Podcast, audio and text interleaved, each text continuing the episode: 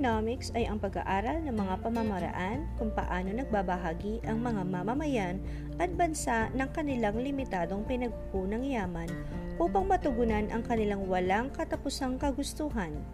Ang economics rin ay isang pag-aaral kung paano gagamitin ng tao at lipunan ang limitadong pinagkukunang yaman upang makagawa at maipamahagi ang iba't ibang produkto at serbisyo sa mga tao at iba't ibang pangkat ng lipunan para sa kasalukuyan at sa hinaharap.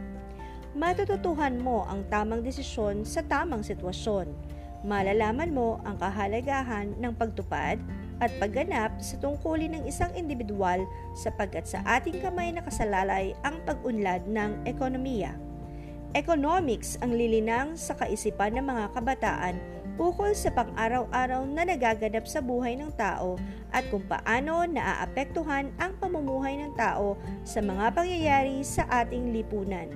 Ang kaisipang pangkabuhayan, pampolitika, at pangmoralidad ay ipinaliliwanag ng economics na makatutulong sa paglinang ng wastong asal, gawi at kilos ng tao sa lipunan.